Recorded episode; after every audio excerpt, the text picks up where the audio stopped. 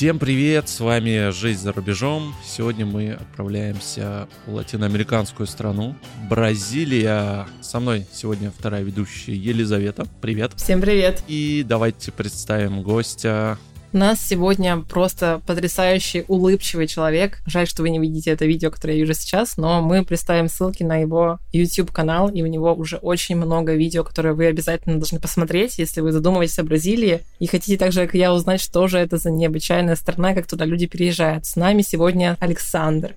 Саша, привет. Приветствую, Антон, приветствую, Елизавета. Большое спасибо, что вы меня позвали на запись подкаста. Большой привет передаю слушателям и готов откровенно рассказать обо всем, что я знаю о Бразилии. Я, когда начала думать, что же я знаю о Бразилии, перед тем, как начала читать статьи, как-то готовиться, поняла, что в школе, когда у меня была несчастная любовь, я прочитала книжку, как девушка лечилась тоже от отношений в Бразилии. Это там мамба, это прекрасные мужчины, пляжи, Ипанемы, вот это все.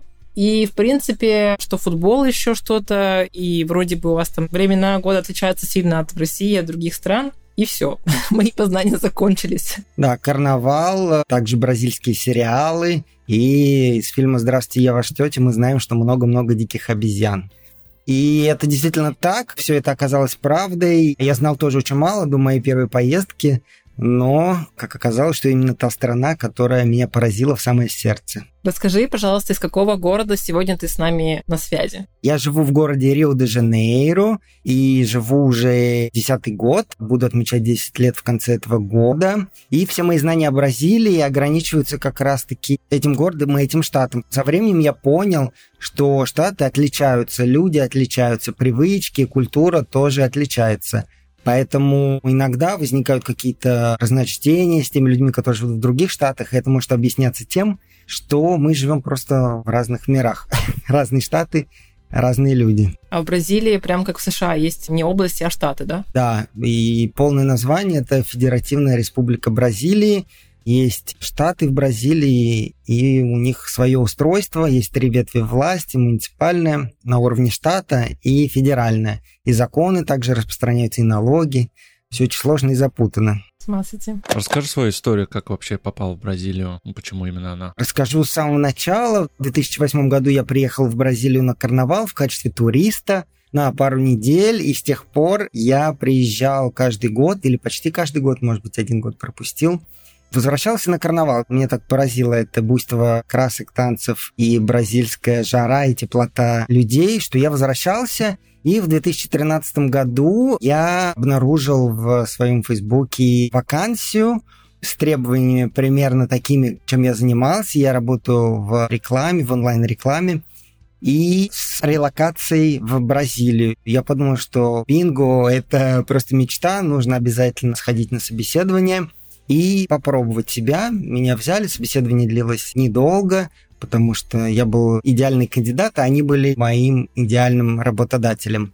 И я переехал в Бразилию по работе. То есть мне помогали с релокацией, это облегчило какие-то вещи. И я даже не думал, что это займет такое долгое время. Я думал, ну, может быть, этот проект будет один-два года, посмотрим.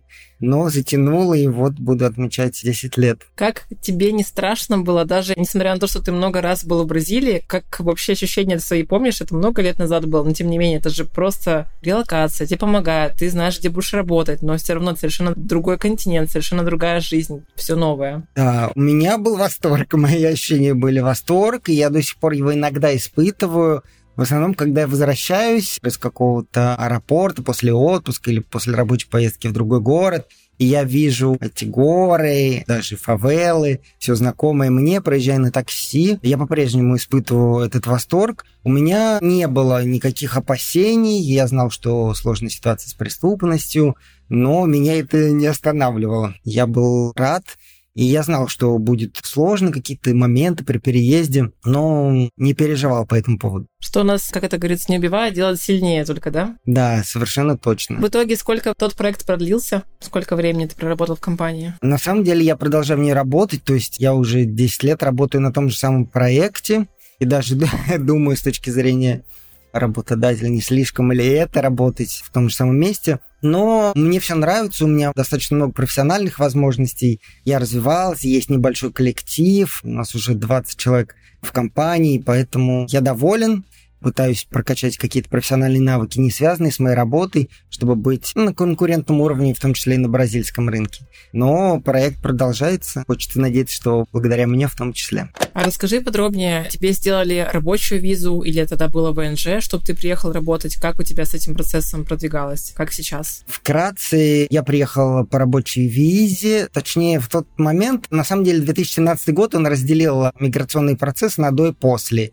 И моя история, она уже не повторится. Это был достаточно сложный процесс который продлился дольше, чем нужно было. У меня была рабочая виза. Сейчас рабочая виза упрощена, ее можно запрашивать уже находясь в Бразилии. Все миграционные процессы, о которых я сейчас расскажу, можно начинать уже в Бразилии. То есть можно приехать по туристической визе и начать миграционный процесс. Рабочая виза. В ней должен принимать участие работник и работодатель. Список документов подается в Минюст, Минтруда, и заканчивается одобрением визы и публикацией в государственном журнале, который является документом, на основе которого вы можете получить свои документы. Виза выдается сроком на два года с возможностью продления ее с срочной, то есть с двухлетней, до бессрочной. Это один из вариантов, который как раз-таки был мой вариант. Помимо этого, можно получить сейчас визу фрилансера. Она выдается сроком на год. Она только срочная, то есть ее нельзя будет в дальнейшем переделать на бессрочную визу. И для того, чтобы запросить визу фрилансера, нужно доказать доход в размере полутора тысяч долларов в эквиваленте бразильском или же на банковском счету 18 тысяч долларов.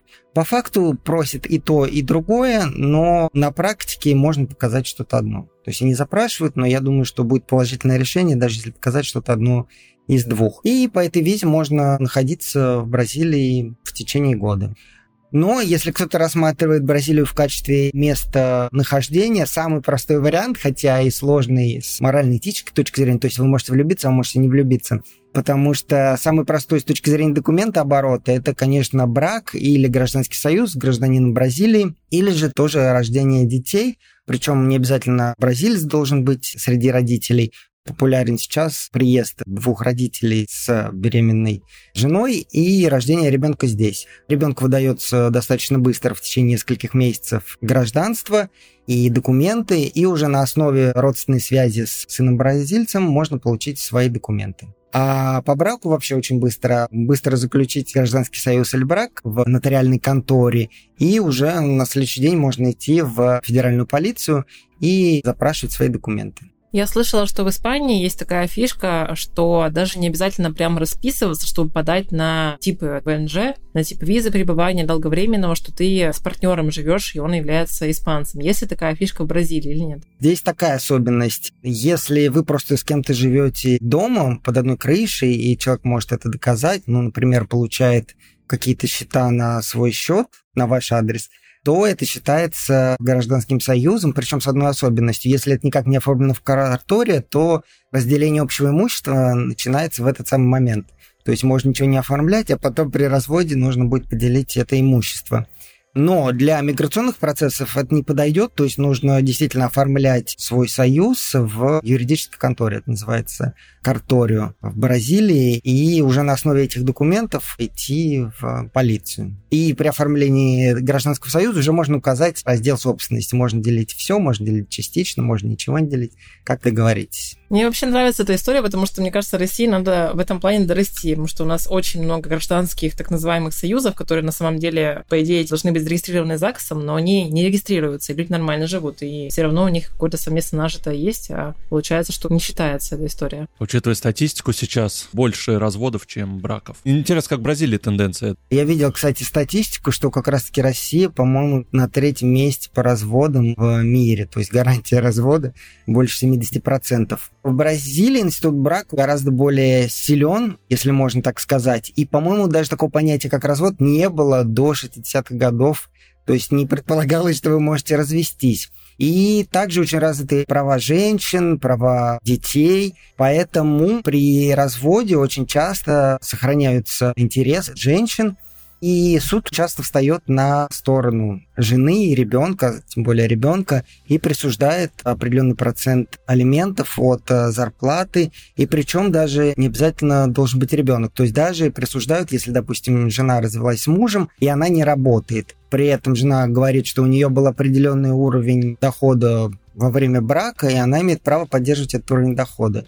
И это тоже нужно учитывать. Неплохо, неплохо. Неплохо, да, я выезжаю. Куда ехать? Какой штат? Слушай, а как по твоему мнению сейчас тяжело легализоваться? Наблюдаешь ли ты какие-то в сообществе, может быть, местном истории с тем, что отказов много?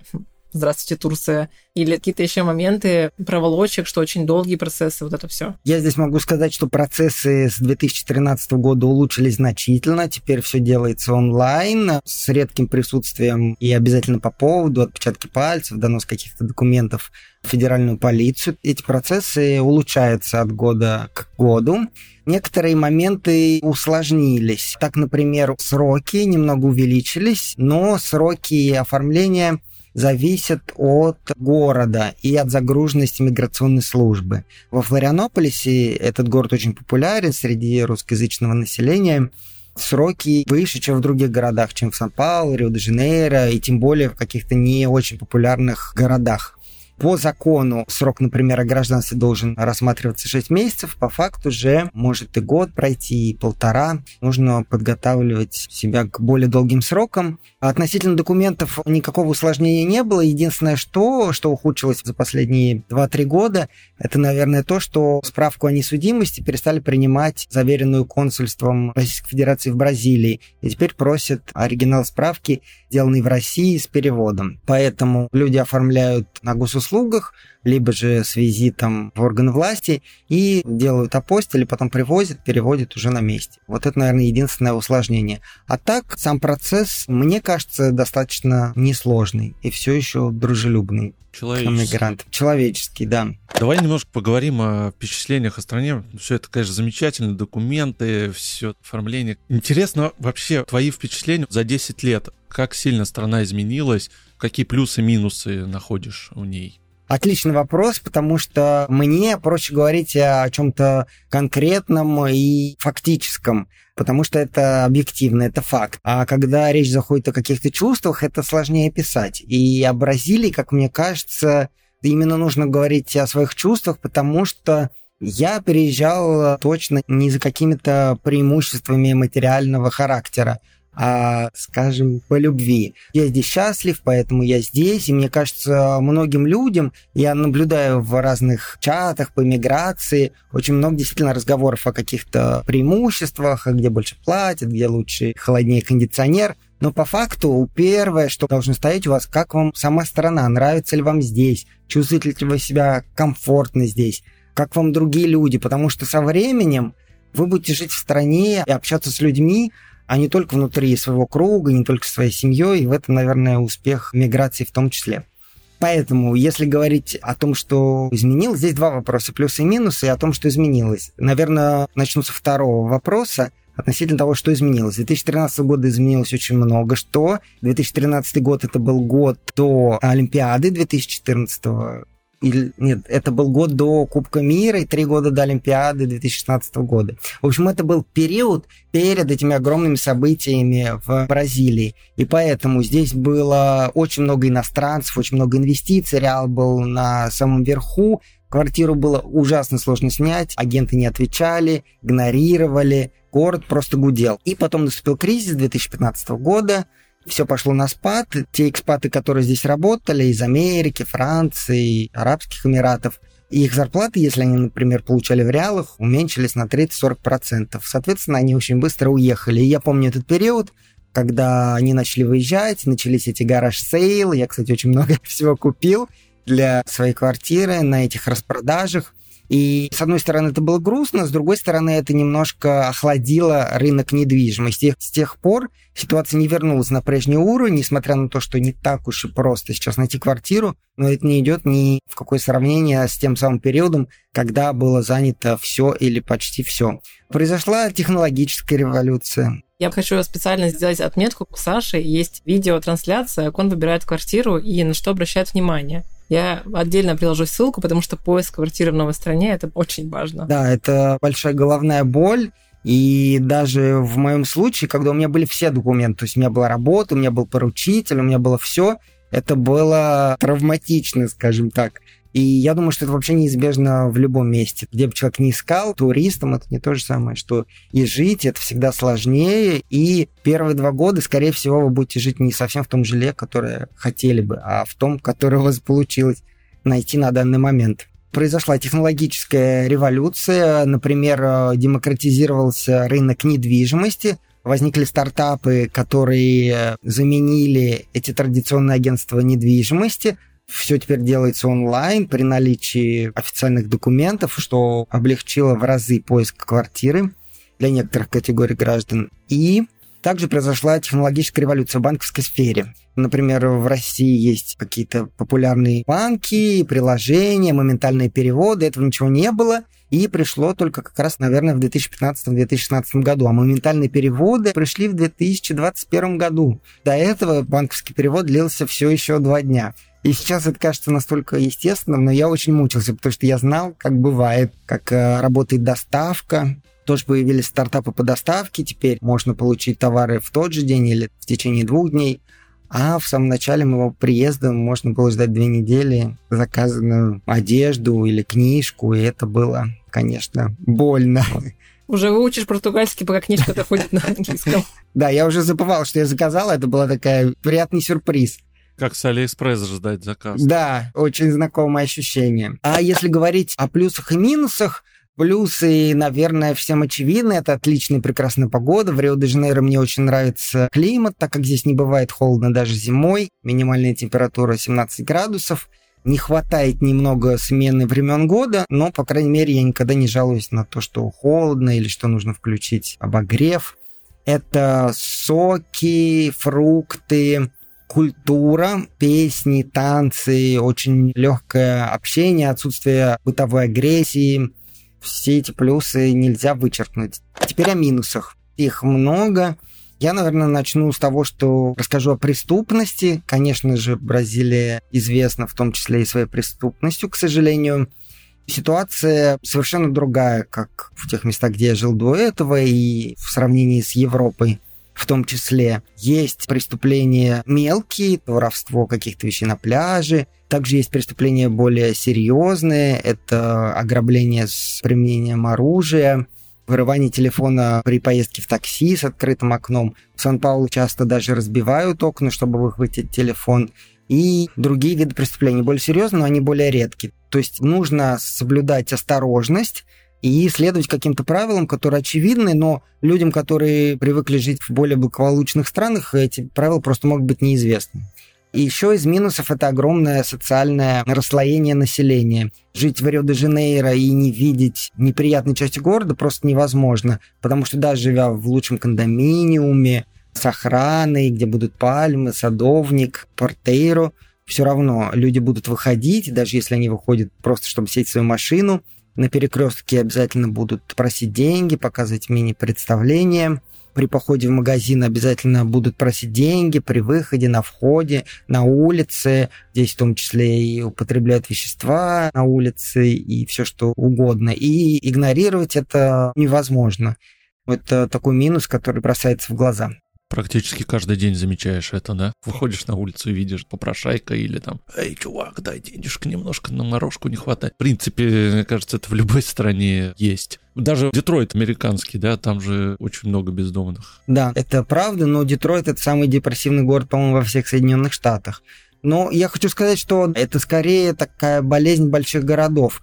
Я знаю, что это есть в Рио-де-Жанейро, есть в Сан-Пауло, Сальвадор, я видел также некоторые северные крупные города, но если жить, например, в более мелком городе, то там уже меньше бездомных, меньше проблем на улице. Я думаю, потому что для людей, которые живут на улице, больше возможностей в большом городе. Скорее подадут деньги или накормят, есть какие-то социальные программы, и вообще веселее в большом городе. Ты упомянул, что в плюсах есть отсутствие бытовой агрессии. Но вот хочется же иногда зайти в автобус, чтобы тебе наступили на ногу, ты от души покричал на кого-то, выплеснул свою всю негативную энергию. Как бы встречечка не замучила. Я боюсь, что в этой ситуации скорее я буду тем, кто наступит на ногу кому-нибудь или как-нибудь ответит грубо. К сожалению, потому что перейду к следующей теме, это как раз-таки культурные различия. В культуре в бразильской не принято показывать агрессию, не принято очень открыто говорить о чем-то прямо всегда это иносказательно. Если, допустим, вы ругаетесь своими соседями, нельзя к ним подняться, позвонить в дверь и сказать, выключите музыку, мне это не нравится нужно не к ним напрямую, а нужно через портейра. То есть нужно пожаловаться, позвонить портейру, и портейр звонит в квартиру к соседу. Я лично, конечно же, не тот человек, кто будет кого-то просить. Я поднимался, и это вызывает шок. Просто я помню выражение ужаса на лице моего соседа, потому что здесь просто не принято. То есть это как вторжение в личную собственность. Нельзя напрямую, хотя, по идее, я был жертвой в этой ситуации, когда люди после 11 слушали музыку но для них я был как бы агрессор в этой ситуации, потому что я напрямую затребовал свои права. Как субординация на работе, да, нельзя прыгать выше руководителей. Да, совершенно так. И, как оказалось, это важно. Вот этот культурный аспект, он необходим для того, чтобы социальная интеракция закончилась успешно. Например, если говорить о работе, если вы хотите добиться какого-то результата, то иногда напрямую заявлять о том, что вам нужно, не работает. Или это воспринимается как агрессия или как некультурное поведение. Главное правило следующее. Когда вы говорите, лучше подавать свои сообщения напрямую, а как бы между строк. Если ты попросишь бразильца напрямую или коллегу своего, дай мне карандаш, скорее всего, он поймет не как дай мне карандаш, а почему он спрашивает. Я ему не дал вчера карандаш, соответственно, он сейчас на меня злится из-за того, что я не дал карандаш, поэтому нужно оформить свое требование в непрямую форму. Ты долго приучался к этой вот специфической трансляции того, что ты хочешь? Я думаю, что года четыре или пять у меня ушло на то, чтобы понять, как это работает. И я думаю, что я, конечно, оставлял не самые приятные впечатления у своих коллег. Я очень благодарен своим друзьям, которые меня не бросили. Потому что, конечно, наше общение нормальное, это рассматривается как грубость для бразильцев. Нельзя критиковать в открытую, нельзя что-то в открытую говорить. А в восточноевропейской культуре, в российской культуре, правда считается как ценность общения. Можно высказать свое, пусть неприятное, но зато правдивое мнение. Это ценность. В Бразилии нет, это не ценность.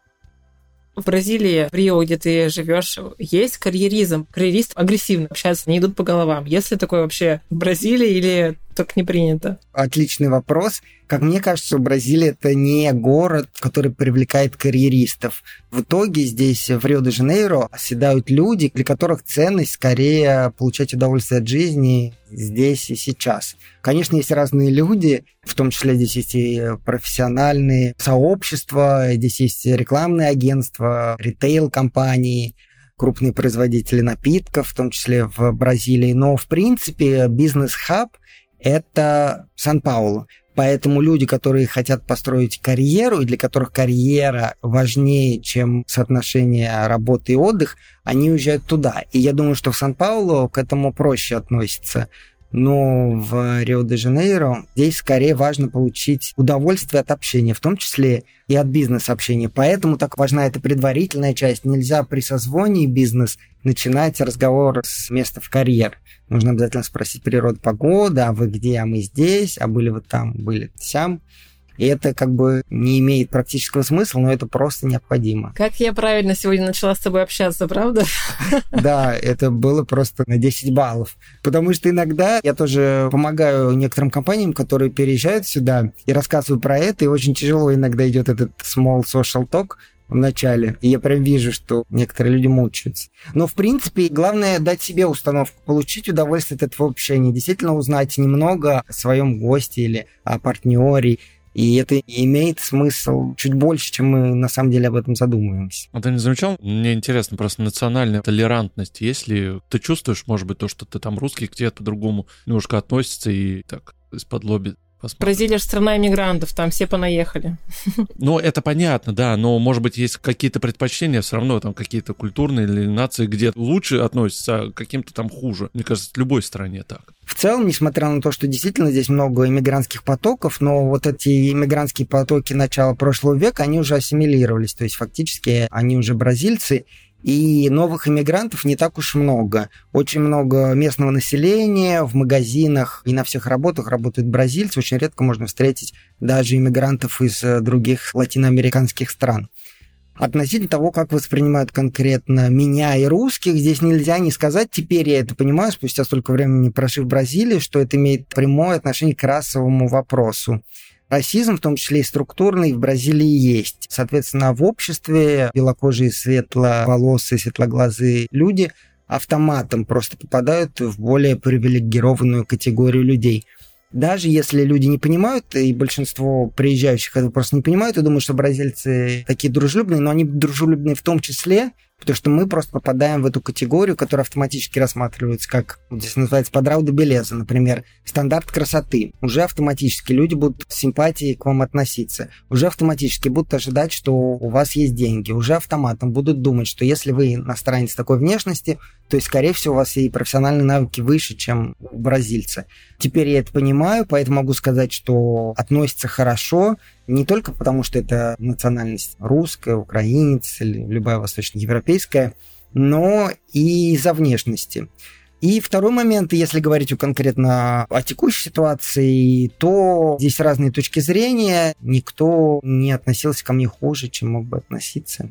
А если относился, то здесь не принято говорить напрямую. То есть, скорее всего, я не узнаю, если кто-то что-то про это думает.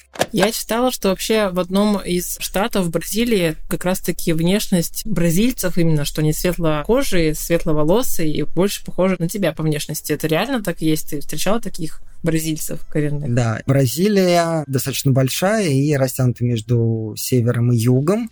И действительно, на юге есть города, в которых как раз-таки осели иммигрантские волны из Германии, начала прошлого века. Поэтому достаточно много бразильцев, всего 212 миллионов человек, в том числе и белокожие. В процентном соотношении их меньше, но если находиться в этих регионах, в этих городах, которые достаточно большие, то их будет большинство. Внешность бразильцев, она просто огромная по своему разнообразию. Они могут выглядеть как угодно. Это могут быть и блондины, блондинки с голубыми глазами, и также могут быть люди с темной кожей, с кудряшками то, как мы, как и я в том числе, воспринимал, скажем, среднего бразильца, это был некий стереотип. По факту они могут быть любые, и это не то чтобы исключение, а таких людей даже много.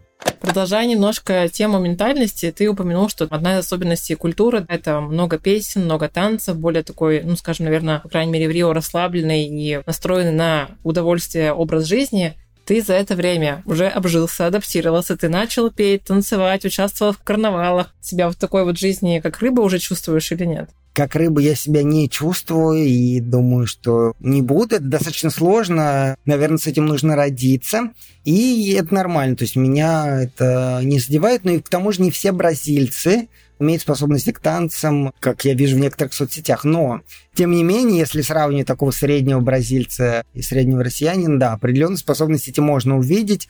И, конечно, если ходить в какие-то увеселительные заведения, в клубы, на дискотеки, очень много танцующих, хорошо танцующих людей. Во время карнавала на улицах танцуют не просто какие-то профессиональные танцоры, но и просто люди с улицы и танцуют очень профессионально. Многие люди этим занимаются просто для себя, кто-то ходит на занятия по танцам, и поэтому, да, я поддерживаю здесь этот э, стереотип, что в целом, в среднем, они прекрасные танцоры, хорошо двигаются, хорошо знают свое тело.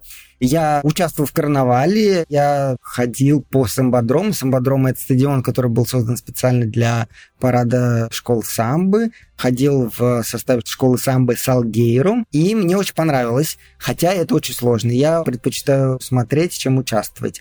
То есть ты танцуешь, да? Ты танцуешь самбо? Там не обязательно даже танцевать. Я был как турист. По сути, ты покупаешь костюм, тебе выделяют определенное место в карнавальном шествии, и можно просто пройтись. Главное, ну, может быть, максимум покрутиться в нужный момент, петь песню «Самбо Инреду», гимн школы самбо, который создается каждый год для каждой школы и не создавать больших пространств, потому что парад оценивается с разных точек зрения, по разной шкале, и в том числе оценивается расстояние между рядами.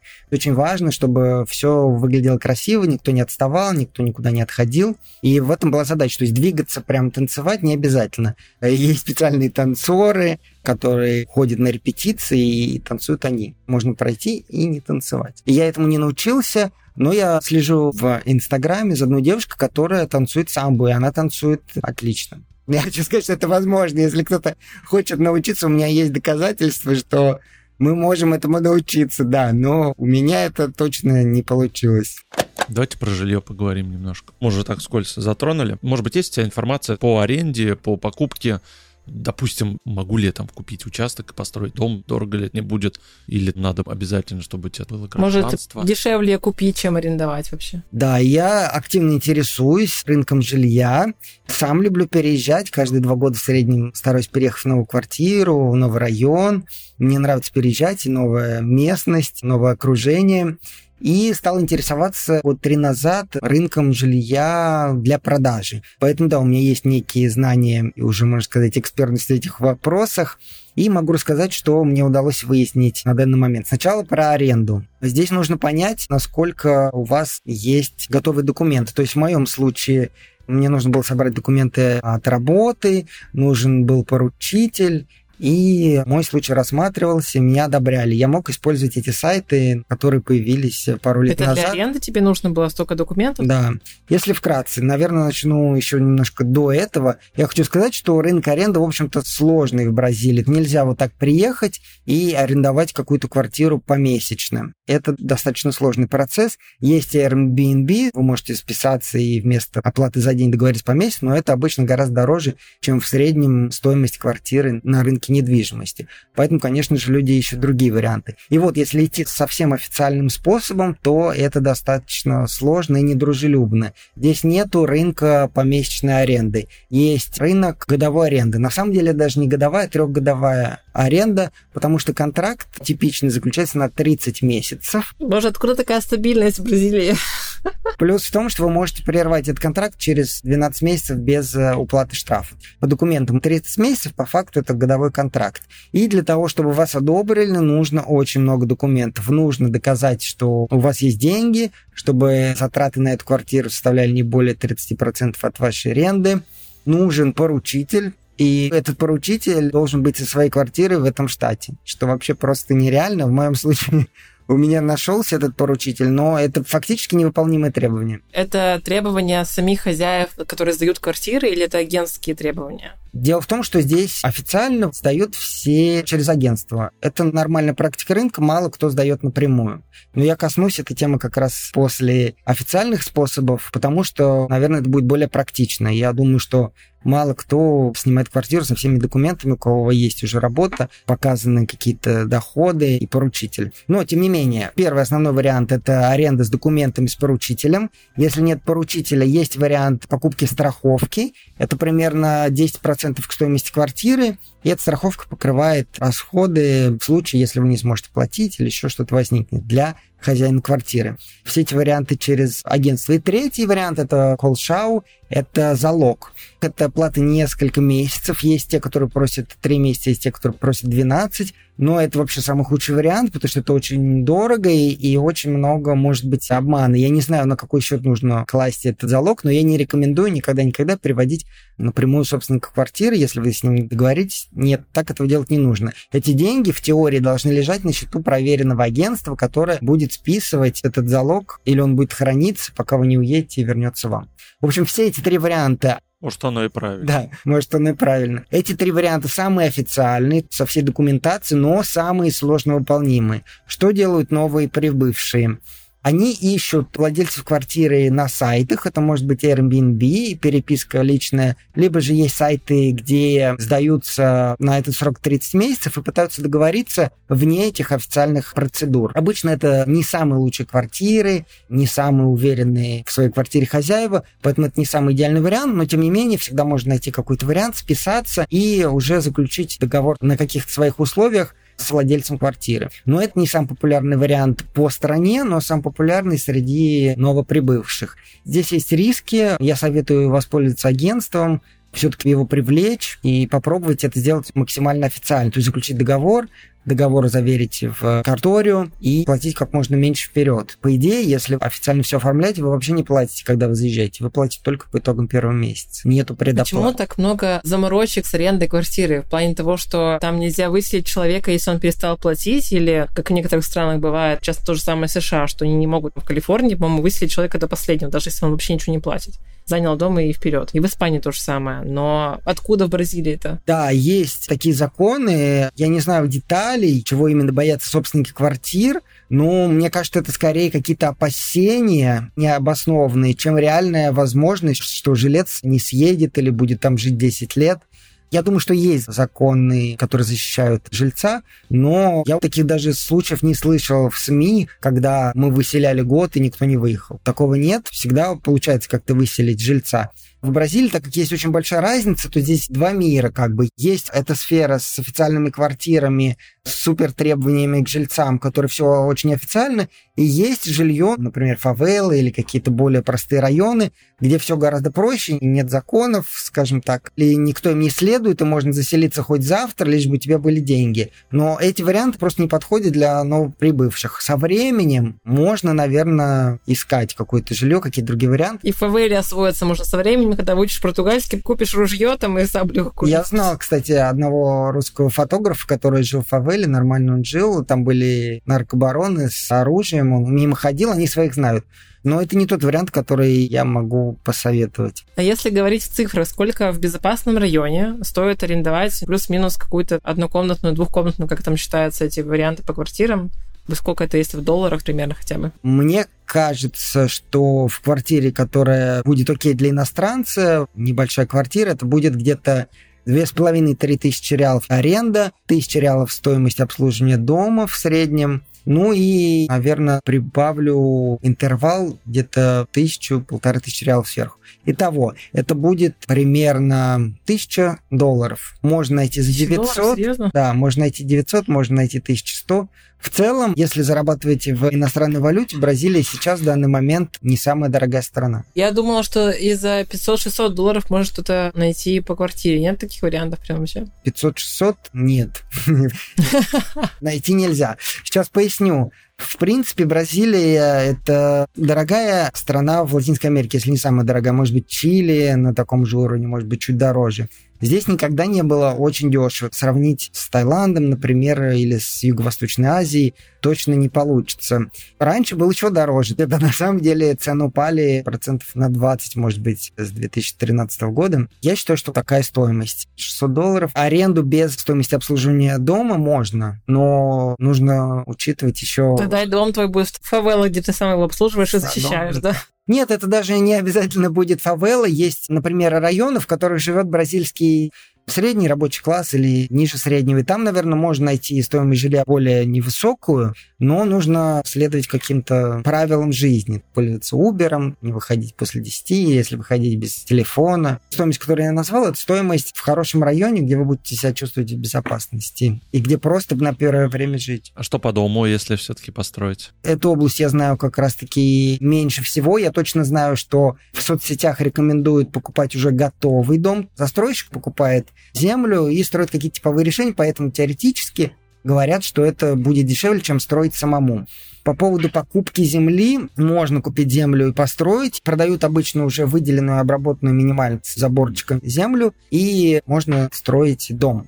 По стоимости я ничего не знаю, но при покупке земли я лично не очень рекомендовал бы это сделать с самого начала. Почему? Потому что нужно просто понять, где этот кусок земли. Если с городами тоже все сложно, нужно знать район, нужно знать улицу, то с областями вне городов, с сельской местности, скажем так. Инфраструктуру надо элементарно. Да, нужно знать, какая знать. инфраструктура, кто там вокруг, насколько это безопасно, кто управляет этой территорией. Еще учитывая, что тебе напрямую никто ничего не скажет с Бразилии, то это, конечно, потратишь довольно много времени на выяснение всех этих обстоятельств. Я думаю, что этот вариант не нужно сбираться со счетов. Действительно, очень многие люди любят дом построить или жить в доме. Но можно арендовать же дом, и нужно обязательно разобраться. Это как раз переходя к следующей части про покупки дома. Я тоже не рекомендую вот так взять и приехать. Да, есть некая виза инвестора. Если вы покупаете на миллион реалов на юге страны, то вам дают вид на жительство, или покупаете на 700 тысяч на севере страны, тоже дают вид на жительство. Но я вот так вот с места в карьер не рекомендую, потому что нужно понять, какой город вам подходит, какой климат вам подходит, где район безопасный, где опасный. И даже в одном и том же районе одна улица может быть хуже другой, и с этим нужно разбираться. Рекомендую пожить хотя бы год, полгода, и потом уже принимать решение. Есть подводные камни, их достаточно много, рынок недвижимости отличается. Что мне удалось выяснить по поводу покупки дома? Относительно сравнения нового жилья и жилья вторичного. Вторичное получается дешевле, а новое получается дороже. Даже если вы покупать на стоимость строительства. Честно говоря, на данный момент я вообще не увидел никаких преимуществ покупки дома в стадии строительства кроме того, что у вас будет совершенно новая квартира. Но по сути это дороже, нет гарантии, есть риски, что застройщик обанкротится, нельзя это списывать. И к тому же вы даже не выгодаете по стоимости, если вы разобьете эти платежи на несколько. Здесь в Бразилии принято перерасчитывать платежи на ставку, привязанную к инфляции. То есть вы платите сейчас, допустим, дом достроили, и вам просто пересчитывают стоимость на эту инфляцию. Я до сих пор просто поверить не могу, что кто-то покупает недвижимость на стадии строительства в рассрочку или по кредиту. Это невыгодно. И причем действительно ты не можешь даже представить. Сейчас инфляция высокая, и она очень высокая. 6%, 7%. И вот так тебе перерасчитают, это ужасно. Неприятно, когда какой-то плюс-минус метр прибавили, и ты должен платить за 2 метра, которые ты не заказывал, но так получилось. А тут еще инфляцию посчитайте, пожалуйста, плюс 7% к стоимости квартиры. Это офигеть вообще так-то. Ну, это же не аргентинская инфляция под 50%. Ну а ты вот не знаешь, какая она будет, когда закончишь жилье? Кто его знает, какая она там будет? Не аргентинская, не турецкая, но тем не менее существенно может увеличить стоимость. Помимо этого, высокие налоги при оформлении в реестре недвижимости нужно будет заплатить 2-4%. В том числе в Бразилии, кстати, есть налоги на наследование. Очень многие получают в наследство квартиры и не могут просто платить налог за получение. И начинают процесс продажи, выплаты этого налога с проданных денег.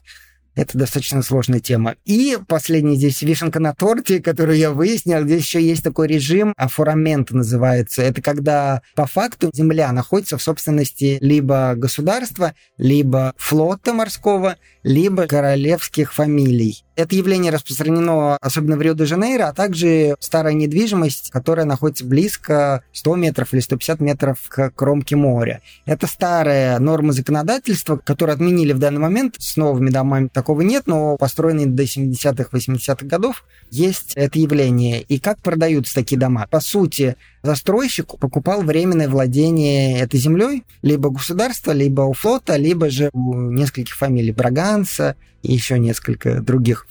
Когда вы покупаете, в документе о собственности написан не конкретный дом адрес, а широта, долгота и размер участка. К чему это приводит? К тому, что в год нужно платить какие-то сборы, которые небольшие, это просто формальность, но зато за переоформление права собственности вы должны заплатить сбор 24% от стоимости недвижимости еще сверху. Платит продавец, для вас это не коснется момент покупки, но когда будете продавать, это нужно учитывать. Я был поражен, когда я обнаружил, что есть это афорамента, он есть у всех относительно старых квартир в районе пляжа и в районе Бутафога, Рио-де-Жанейро. Пожить-то около моря не так-то и просто, да? Да, как оказалось, не так просто. Вроде бы хотят отменить, наконец-таки, этот режим, и распределить эти кусочки по собственникам, но пока что этот закон не был принят, еще не было распределено. В общем, есть какие-то интересные особенности собственности, поэтому нужно время, чтобы разобраться. Спасибо за такой обстоятельный обзор по недвижимости. Развернутый, я бы сказал. Продолжая эту тему, сколько коммуналка у вас там, как она вообще делится? В разные компании вы платите за газ у вас, наверное, нету. Электричество, вода,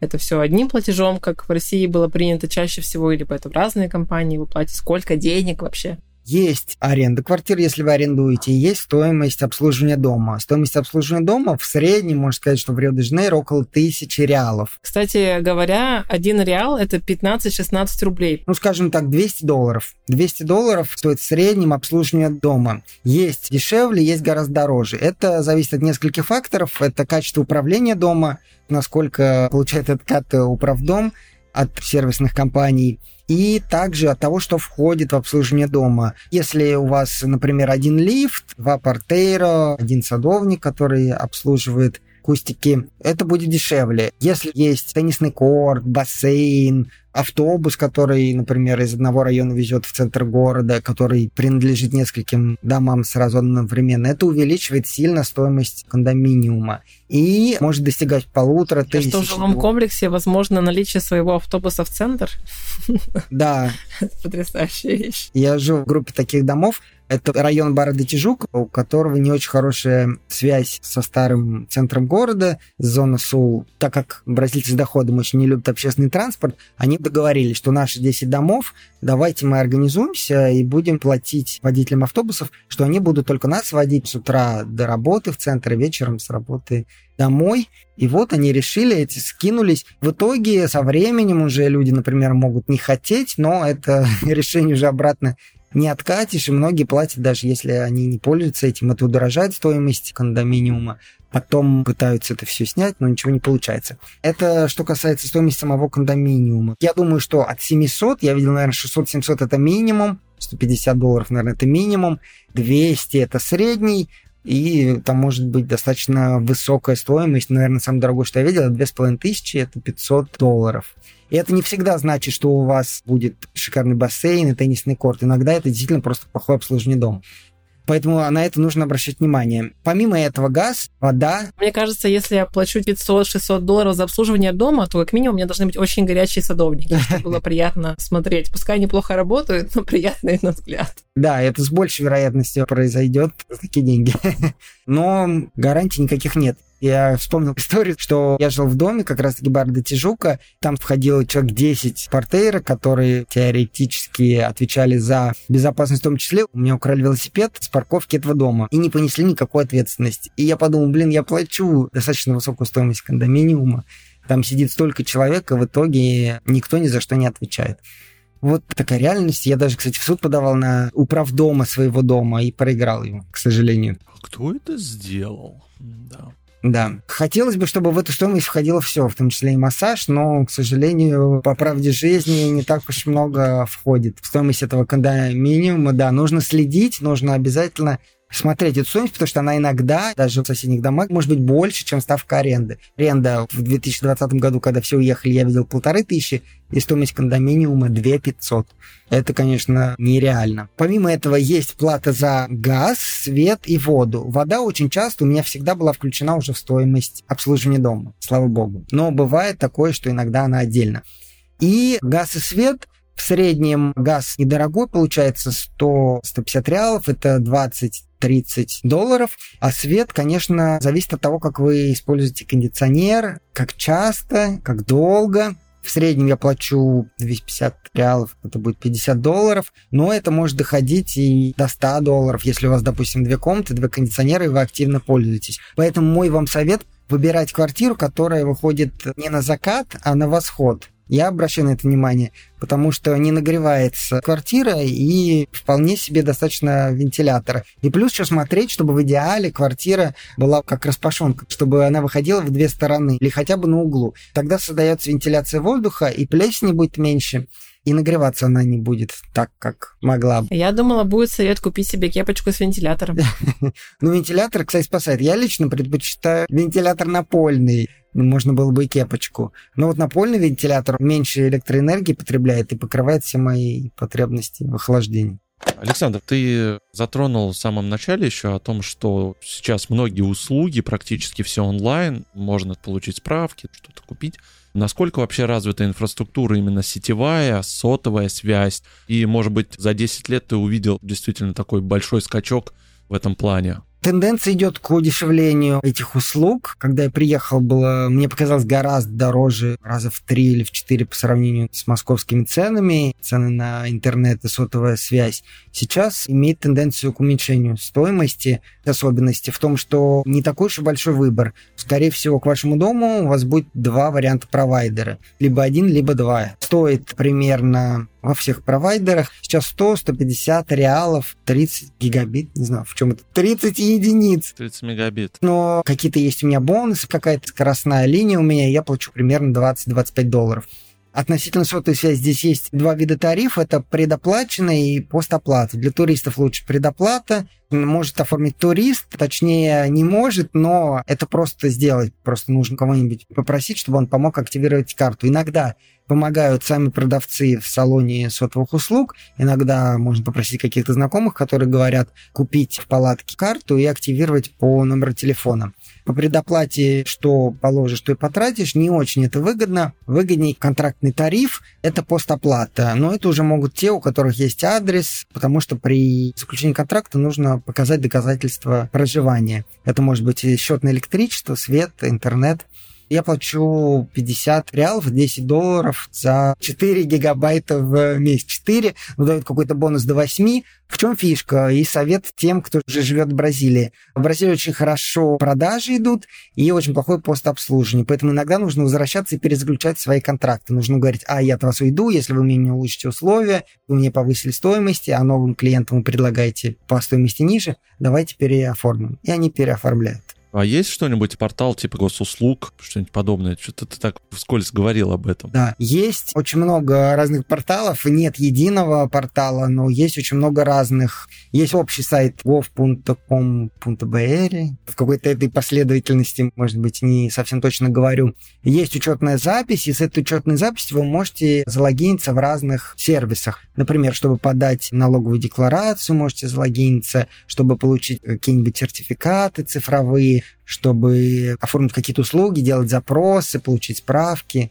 Это не единая точка входа, а это скорее много разных сайтов с единой учетной записью. Мы, кстати, не поговорили, но это важно. Насчет языка. Если я приехал, мне английского будет достаточно или португальский надо изучать активно? Нужно изучать активно. Не пользуется популярностью английский язык. И большинство людей либо не говорит, либо говорит, но не чувствует себя очень уверенно Наверное, можно жить какое-то время, не говоря на португальском. Я как минимум жил, потому что когда я переехал, я не говорил. Первый год или даже полтора можно жить, но вы, скорее всего, себя окружите людьми тоже экспатами или бразильцами, которые общаются на английском. Небольшой будет круг, но будет. Но это будет мешать для всего. Никакой бытовой вопрос решить не получится, нужно будет кого-то просить, а это очень неприятно для других людей. Они будут не напрямую отказывать, они будут говорить, конечно, конечно, я вот сейчас вот прям набираю уже, а сами будут пропадать. Люди будут обещать, что сделают и будут не делать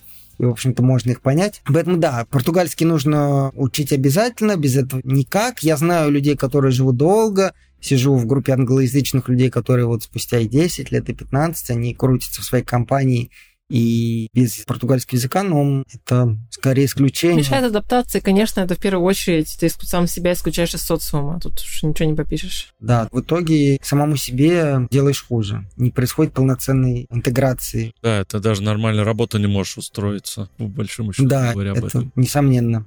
А у вас есть местные какие-нибудь русскоязычные паблики, где вы там общаетесь, как-то помогаете друг другу? Я только в одной, наверное, группе нахожусь русскоязычной, там, где обсуждают скорее не какие-то социальные вопросы, а где юридическая помощь, юридическая, финансовая. В общем, более такая формальная группа. Наверное, только там я остался, но есть какие-то другие группы, есть группы по городам, есть группы мам и жен бразильцев, такие социальные вопросы. Но я могу сказать, что комьюнити прям нет, нет никаких таких сборищ, есть какие-то группки, которые собираются раз в полгода, но такого прям большого сообщества нет. Самое большое сообщество в городе Флорианополис – и на Прая Инглесия, вот самый такой популярный хаб. Ну и про банковские карты не могу не спросить, насколько сложно открыть банковскую карту, например, приезжему, вообще что для этого нужно и много ли банков у вас? Моя любимая тема, у меня образование экономист-менеджер финансовое. Попытаюсь кратко. Без легального нахождения, без временного вида на жительство или постоянного нельзя открыть банковский счет, к сожалению. Сейчас используют электронный кошелек. ИТИ – это электронный кошелек от банка Итау, где нет этой проверки, где не просят залить документ. Но это может работать только как временная достаточно рискованная вариант, потому что со временем они могут заблокировать этот счет, поэтому если пользоваться, то только с небольшими суммами. Поэтому, к сожалению, с финансами сложнее всего. Нужно приезжать с картами других стран. А Union Pay тоже в Бразилии не работает? Western Union работает. Нет, Union Pay карты. Union Pay были какие-то точки, потом перестали работать. В общем, рассчитывать на Union Pay я бы не стал. Есть пятерка крупнейших банков и есть несколько цифровых банков, и много электронных кошельков, которые аналоги PayPay. Достаточно развитая банковская сфера и много разных финансовых решений. И вот как раз последние несколько лет, 2-3 года, она сделала большой скачок в будущее. Ты замечаешь, что стали больше картами платить люди? Или все-таки наличка до сих пор развита? Нет, в Бразилии все платят картами. Именно поэтому несколько сложно, как мне кажется, приезжать с деньгами с наличными, потому что это все усложняет.